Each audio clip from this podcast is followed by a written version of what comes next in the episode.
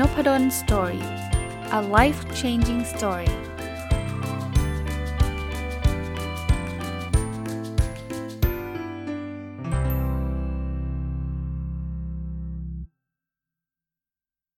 สวัสดีครับ ยินดีต้อนรับเข้าสู่นพดล Story Podcast นะครับ ก็ยังอยู่กับหนังสือเล่มนี้นะ ผมจะทยอยทยอยเอามาเล่าให้ฟังทีละบททีละบท แต่ว่าจะไม่ได้ไม่ได้รวดเดียวนะครับ หนังสือชื่อ 1000 plus little habits of happy successful relationship นะครับของคุณ Mark and Angel Chernoff นะก็เล่าเมื่อวานไปแล้วนะครับ สัปดาห์นี้ก็คิดว่าเป็นเป็นธีมแนวครอบครัวแนวลูกบ้างนะสลับสลับกันกับบุ๊กรีวิวบ้างนะครับ ก็อาจจะเว้นบุ๊กรีวิวไปบ้าง อ่านอยู่นะครับ มีหลายเล่มเลยนะครับที่น่าสนใจเดี๋ยวเดี๋ยวกลับมารีวิวแน่นอนนะครับ วันนี้เลือกบทที่ชื่อว่า 10 proven ways to raise smarter happier children นะครับ ก็น่าจะเหมาะกับคนที่มีลูก หรือใครไม่มีลูกก็มีหลานมีมีเด็กที่เราคอยดูแล หรือแม้กระทั่งเป็นลูกศิษย์ก็ได้นะ คือเขาบอกว่าเป็น 10 วิธีที่พิสูจน์แล้วว่า เราจะสามารถเลี้ยงเด็กให้ smarter คือฉลาดขึ้น happier ก็คือมีความสุขมากขึ้นก็คือพูดง่ายๆว่า 10 วิธีที่จะเลี้ยงลูกให้มีความสุขมากขึ้นและฉลาดขึ้นนะลองมาดูว่ามีวิธีไหนบ้างแล้ว ตามคอนเซปต์ผมว่าคือผมก็จะเล่าประสบการณ์ส่วนตัวที่ผมใช้ด้วยนะอันไหนที่ผมใช้แบบไหนยังไง ผมก็จะแชร์ให้ฟังก็โน้ตไว้ก่อนนะครับว่าไม่ได้บอกว่าวิธีการเลี้ยงลูกแบบผมวิธีที่ดีที่สุด ทุกคนต้องเลี้ยงแบบนี้ ถ้าเลี้ยงอย่างอื่นผิดหมดไม่ใช่นะครับ เรามาแลกเปลี่ยนเทคนิคแลกเปลี่ยนวิธีการกันนะครับข้อที่ 1 หนังสือเขาบอกว่า walk the talk always set a great example อันนี้ผมเชื่ออย่างยิ่งแล้วผมพยายามจะทำอยู่ตลอดเวลา walk the talk ก็คือทำในสิ่งที่เราพูดครับ เราเป็นตัวอย่างที่ดีกับลูกนะ อย่างน้อยๆเนี่ยวิธีการสอนสำหรับผมเนี่ยเป็นที่ที่ทรงพลังมากที่สุดวิธีหนึ่ง คือการทำสังเกตไหมครับ ถ้าคุณพ่อคุณแม่ดื่มเหล้าลูกมักจะดื่มเหล้าแต่ไม่ได้บอกว่าถ้าถ้าเราไม่ดื่มเหล้าลูกจะไม่ดื่มเหล้านะ คือมันไม่ได้เป็นแบบร้อยเปอร์เซนต์บางคนพ่อแม่ดื่มเหล้าลูกไม่ดื่มก็มี แต่ถ้าเรากำลังจะสอนลูกบอกว่า ลูกเหล้าไม่ใช่สิ่งที่ดี แต่คุณพ่อดื่มเหล้าทุกวันเนี่ยมันสอนยากไหมครับ ลูกเขาต้องคิดอยู่ในใจว่าแล้วแล้วทำไมดื่ม เราสอนลูกบอกว่าเออลูกสูบบุหรี่เนี่ยมันเป็นอันตรายต่อสุขภาพนะลูกแต่พ่อสูบทุกวันลำบากนะครับผมผมอย่างที่ผมเรียนนะครับมีนะครับที่คุณพ่อดื่มเหล้าคุณพ่อสูบบุหรี่ แต่ลูกไม่ดื่มไม่สูบเลยก็มี แต่ว่าต้องบอกว่าแนวโน้มอะมันน่าจะมีเยอะกว่าที่คุณพ่อสูบ คุณพ่อดื่มเหล้าแล้วลูกจะทำตามจริงป่ะครับนะก็ผมก็ไม่ได้บอกว่าคุณพ่อไม่ดื่มเหล้าคุณพ่อไม่สูบบุหรี่แล้วลูกจะต้องไม่ดื่มเหล้าไม่สูบบุหรี่ร้อยเปอร์เซ็นต์มันก็ไม่ได้มีอะไรร้อยเปอร์เซ็นต์นะแต่มันมีแนวโน้มแล้วกัน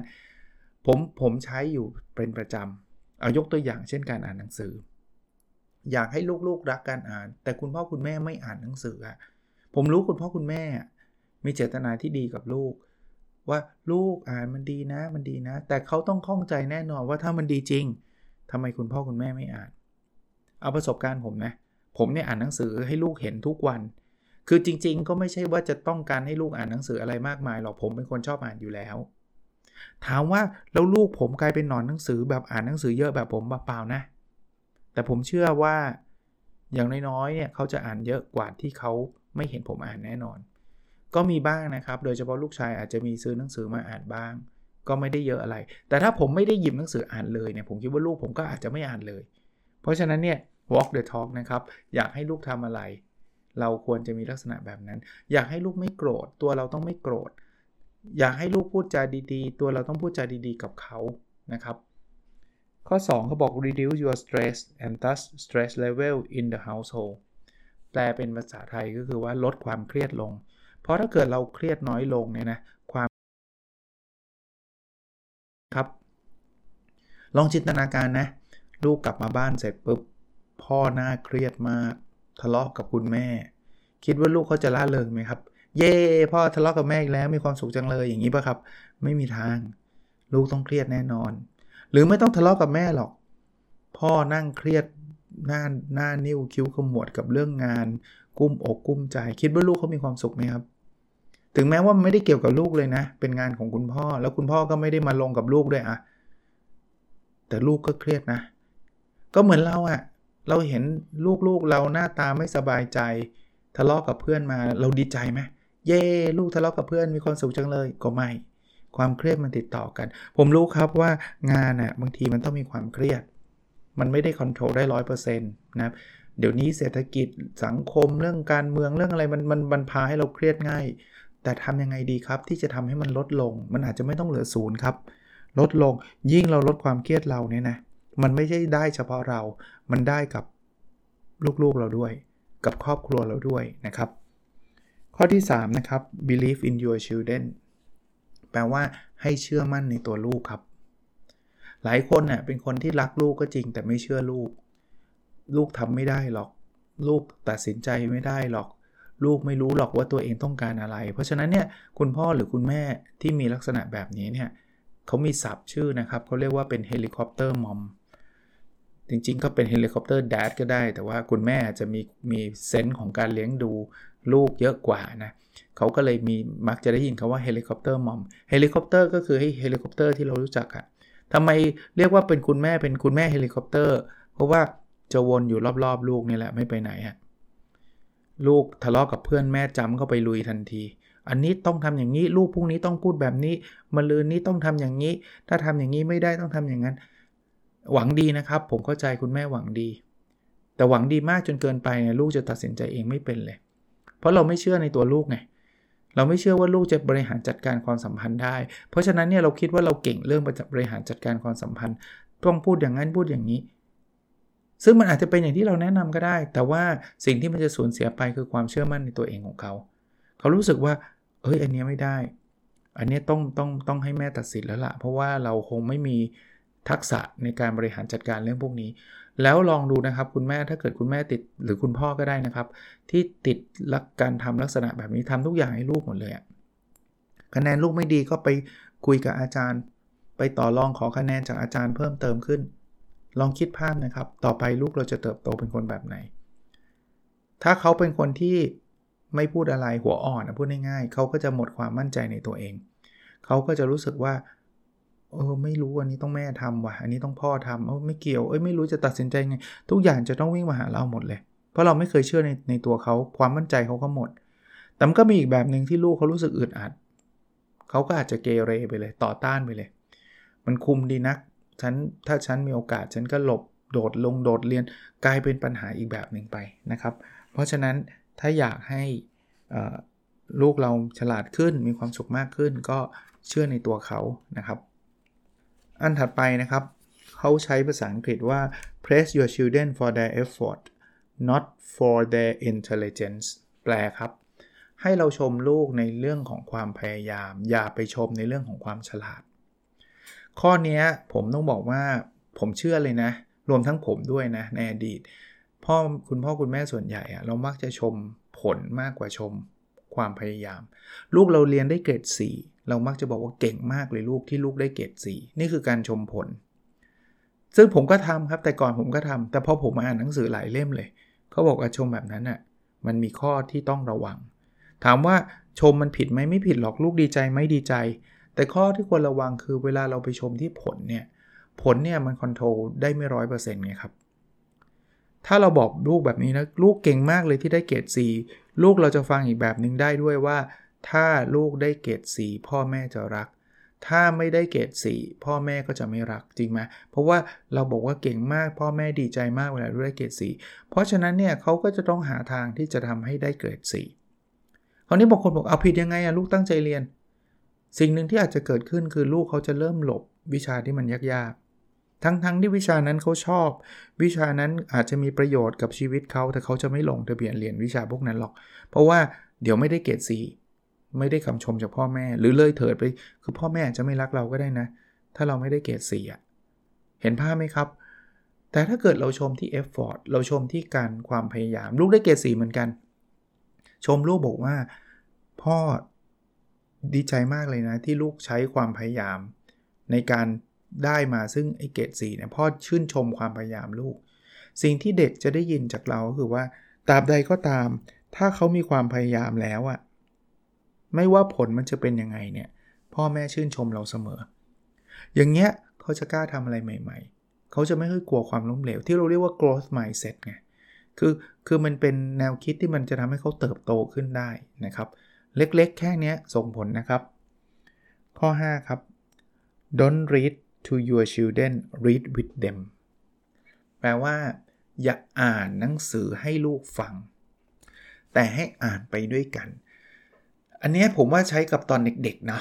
ตอนเด็กๆ ที่เรามักจะเห็นว่าคุณพ่อคุณแม่ชอบอ่านหนังสือให้ลูกฟัง อ่านไปเรื่อยๆเรื่อยๆลูกก็ฟัง ก็ดีนะ มันก็แบบสร้างจินตนาการให้เด็กพัฒนาการ ทักษะการฟังของลูกด้วยส่วนหนึ่ง แต่ถ้าลูกอ่านพอจะอ่านหนังสือออกแล้วอะให้อ่านไปด้วยกันเลยครับ เพราะว่าสิ่งที่เขาได้ฝึกพัฒนาโดยไม่รู้ตัวคือทักษะการอ่านการพูดของเขาด้วยนะครับ ผมมารู้ทีหลัง แต่ก่อนผมก็อ่านให้ลูกฟังครับ แต่ตอนหลังๆเนี่ยแต่ตอนนี้ก็ไม่ได้ไม่ได้ไม่ได้ทำบ่อยนักแล้วนะพอลูกเป็นวัยรุ่นแล้วก็ไม่ค่อยละ ต่างคนก็จะใช้เวลาของตัวเองเยอะขึ้นนะครับ แต่ว่า มีอยู่ช่วงหนึ่งเนี่ยลูกชายเล่าให้ฟัง ลูกชายเนี่ยผมให้เขาอ่านให้ผมฟังด้วยซ้ำการ์ตูนที่เขาชอบอะบอกพ่อเขาบอกพ่ออ่านด้วยกันไหมมาสิแต่ลูกอ่านให้พ่อฟังหน่อยนะเขาก็อ่านนะก็ดีนะครับผมว่าดี ข้อ 6 ครับ eat dinner together as a family ให้กินอาหารค่ำด้วยกันเป็นครอบครัวคำถามแรกก่อนทำไมต้องอาหารค่ำอาหารเช้าไม่ได้เหรออาหารกลางวันไม่ได้เหรอต้องอาหารค่ำเท่านั้นหรือเปล่า ส่วนตัวนะจริง ๆ มื้อไหนก็ได้ที่ท่านสะดวกสุดอะแต่ผมเข้าใจเหตุผลครอบครัวผมก็เป็น อาหารเช้านี่ลำบากหนึ่งคือเวลานั่งกินน้อยเอาเอาตรงๆนะลูกผมมันกินข้าวในรถด้วย เพราะว่าไม่งั้นต้องตื่นเช้ามากครับ ถ้าจะมานั่งกินข้าวที่บ้านเนี่ย แล้วมันไม่ไหวไงอันนี้เป็นข้อจำกัดของคนทำงานอยู่ในเมือง ซึ่งรถติด ออกออกจากบ้านเกิน6กครึ่งนี่มีสิทธิ์จะไปโรงเรียนไม่ทันแล้วนะครับแล้วจะต้องตื่นกันกี่โมงไง เพราะฉะนั้นเนี่ยบางทีตื่นก็ผมก็ไม่อยากให้เขาตื่นตีสี่มานั่งกินข้าวด้วยกันอย่างเงี้ยมันก็จะลำบาก เพราะฉะนั้นเนี่ยเช้าเนี่ยต่างคนต่างวิ่งกันแบบโหคือวุ่นวายอะ่ะใครมีลูกคงเข้าใจไม่ต้องมีลูกอะ่ะเอาชีวิตเราก็เราก็รู้นะคือแค่จะแบบไปทำงานให้ทันมันก็จะไม่ไหวอยู่แล้วบางคนก็ต้องกินระหว่างทางอะ่ะนะครับเพราะฉะนั้นเนี่ยเช้าตัดไปกลางวันยาก เพราะว่าลูกอยู่โรงเรียน เราอยู่ที่ทำงาน การจะมานั่งกินเป็นแฟมิลี่กลางวันเนี่ย ถ้าใครทำได้ก็ถือว่าสุดยอดนะครับมันก็คือมีแค่อาหารเย็นซึ่งมันไม่ต้องรีบร้อน เพราะว่าลูกกลับจากโรงเรียนเรากลับจากที่ทำงานหรือเผลอๆเราเป็นคนกลับรับลูกกลับมาเนี่ยช่วงนี้เป็น Family Time ส่วนตัวผมครับช่วงเย็นก็เป็นช่วงเดียวที่มีโอกาสที่จะได้นั่งพร้อมหน้าพร้อมตากันลูกภรรยานะครับแต่ว่าตัวผมไม่ได้กินข้าวเย็นแต่ผมนั่งอยู่ด้วยนะ ถ้าถ้าลูกกินผมก็จะมองเขากินนั่นแหละนะครับ ก็ก็ไม่ไม่ได้เดือดร้อนนะบางคนบอกโอ้โหทรมานไหมอาจารย์ ไม่กินข้าวเย็นแล้วไปดูลูกกิน ไม่ไม่ใช่ครับ เดี๋ยวนี้เฉย เพราะว่ามันชินนะครับ ก็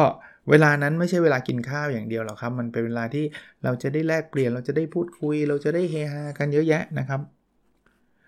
แต่ขออย่างหนึ่งนะช่วงนั้นก็อย่าเพิ่งเอา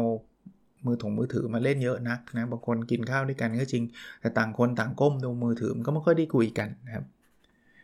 ข้อ 7 นะครับ เขาเขียนบอกว่า create reasonable rules and boundaries for your children คือให้เราตั้งกฎหรือขอบเขตบางบางอย่างสำหรับลูกเรานะครับ คือการที่เรามีกฎหรือมีขอบเขต แต่ย้ายเยอะไปนะ เยอะไปเป็นหุ่นยนต์อย่างนี้ก็เครียดกันตายนะครับ มันจะทำให้ลูกเรารู้เรียนรู้และมีวินัยในบางเรื่อง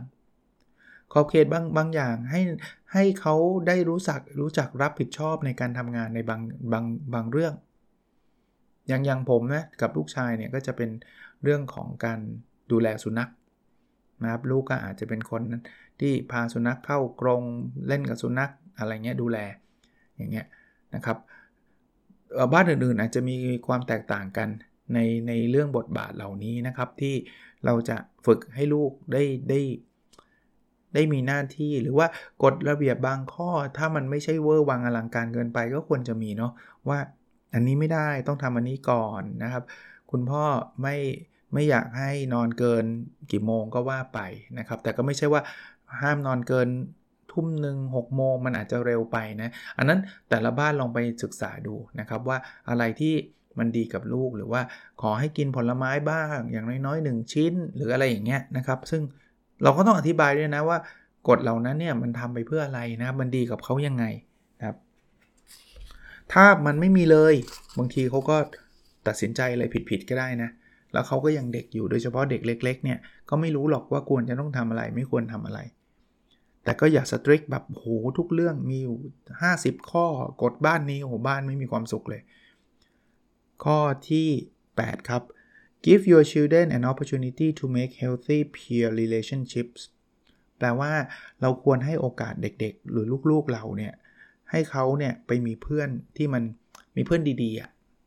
คือบางคนเนี่ยก็อาจจะขังลูกไว้เลยว่าไม่ได้นะลูกห้ามไปนู่นไปนี่เเพื่อนนัดก็ไปไม่ได้ลูกจะต้องอยู่กับบ้านเท่านั้น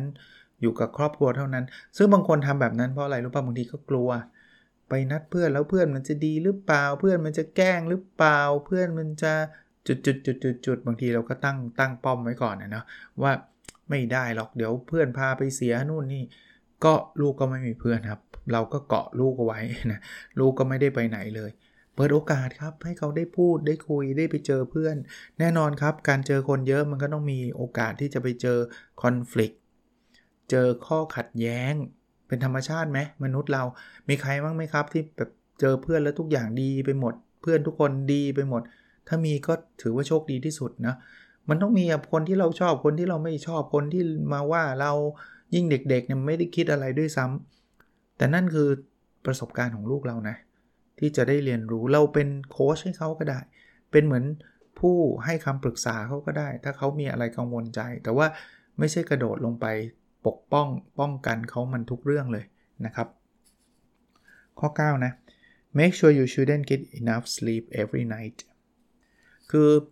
พยายามเน้นเรื่องการนอนหลับของลูกนะครับ ว่าเขาต้องได้นอนที่ได้ได้นอนหลับเพียงพอ ข้อนี้ถ้าใครไม่รู้วัยรุ่นจะยากนิดนึงครับ ตอนเด็กๆผมว่าเด็กนอนเร็วกันนะไม่ค่อยมีปัญหาง่วงก็นอนกัน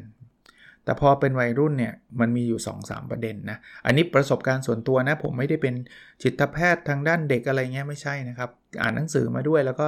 อย่างที่ผมเล่าครับ ผมก็เอาประสบการณ์ส่วนตัวมาเล่าให้ฟังด้วย คือวัยรุ่นเนี่ยอย่างแรกติดเพื่อนครับ เพราะฉะนั้นเนี่ยหลากหลากหลายแบบนะครับ บางทีถ้าเป็นลูกสาวก็เมาส์กับเพื่อน ยันตีสองตีสามกี่โมงก็ไม่รู้บางทีเราก็ไม่รู้อะยิ่งถ้าเกิดพอเขาวัยรุ่นเขามักจะอยากจะมีพื้นที่ของตัวเอง บางบ้านเขาก็จะมีห้องแยกนะครับ อย่างบ้านผมเนี่ยลูกก็จะแยกนอนละ พออยู่มัธยมเนี่ยเขาน่าจะขึ้นมมมต้นมปลายเนี่ยก็จะเริ่มละ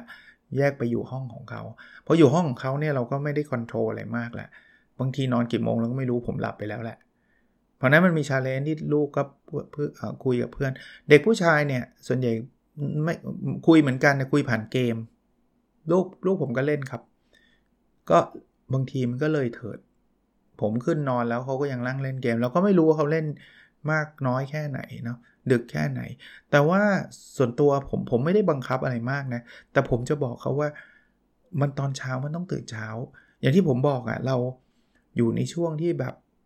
เอางี้เราก็ไม่ได้นะ เพราะว่าคนฟังผมทั่วประเทศแล้วมีต่างประเทศด้วย เอาเป็นว่าคนที่อยู่ในกรุงเทพซึ่งเป็นคนฟังส่วนใหญ่แหละ จะทราบดีครับว่ารถมันติดมหามหาศาลแล้วตอนนี้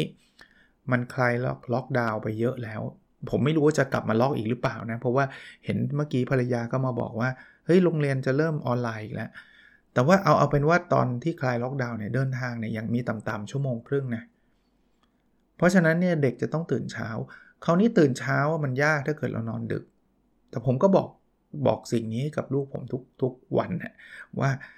นอนเร็วหน่อยก็ดีนะลูกมันนอนได้เต็มที่เนี่ยมันจะทำให้จิตใจเราแจ่มใสขึ้น นะครับตื่นง่ายขึ้น ผมผมไม่ต้องไปบอกลูกหรอกตัวตัวผมเองเนี่ยระยะหลังก็นอนดึกเหตุผลเพราะอะไรรู้ป่ะเพราะว่ายังสอนออนไลน์อยู่ แต่ตอนนี้ปิดเทอมนะครับ ตอนสอนออนไลน์เนี่ยมันทำให้ผม save เวลา ผมตื่น8โมงผมยังสอนทัน เพราะว่าสอน9โมงนะครับอาบน้ำทานข้าวทัน แต่ถ้าสอน9โมงตามปกติผมตื่น8โมงที่เสร็จเลยนะ จบวันนั้นนี่ cancel class ได้เลย หรือต้องไปเลทแน่นอน มันต้องตื่นตั้งแต่แบบ6โมงถือว่าสายอะ่ะหกโมงครึ่งไม่ออกนี่เหนื่อย มีเหนื่อยนะครับ ถ้า7จ็ดโมงนี่ลุ้นลุ้นจะไปไม่ทันแล้วจริง ๆนะครับ เพราะฉะนั้นเนี่ยพยายามให้นอนให้พอ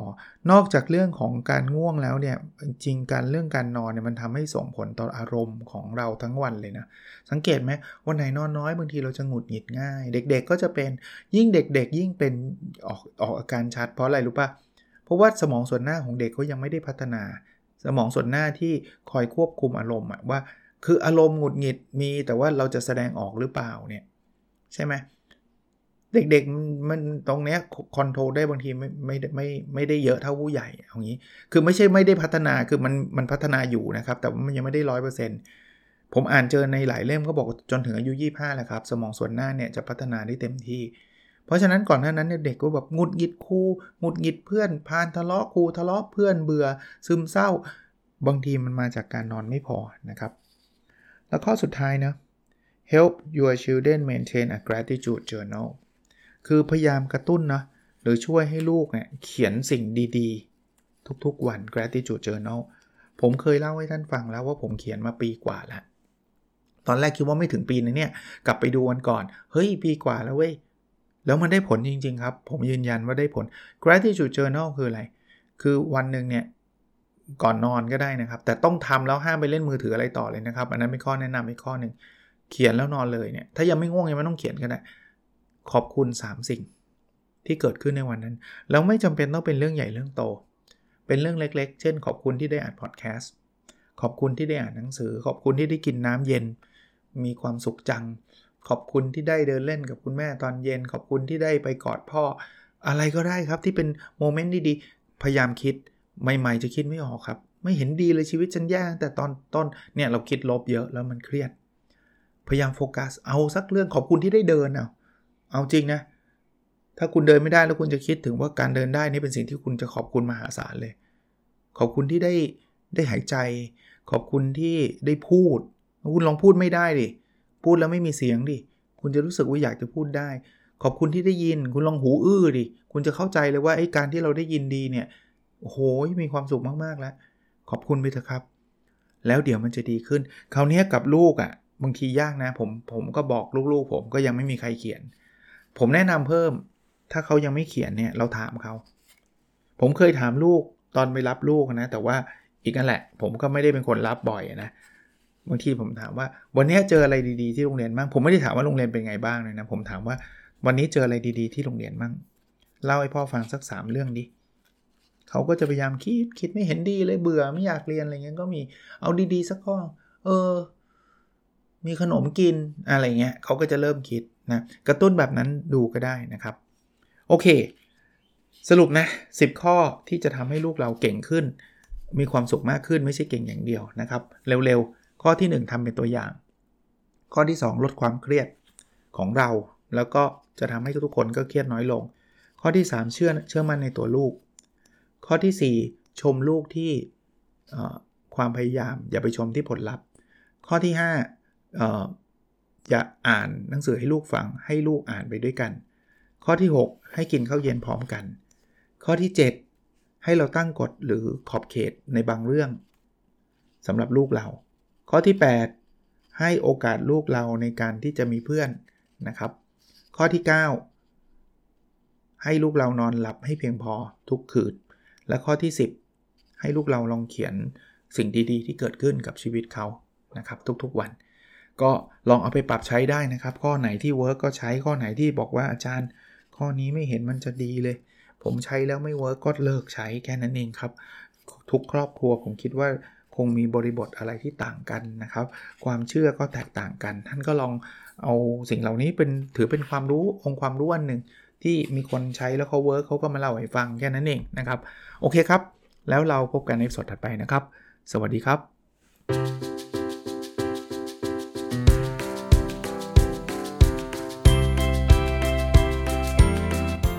n o p a d o n Story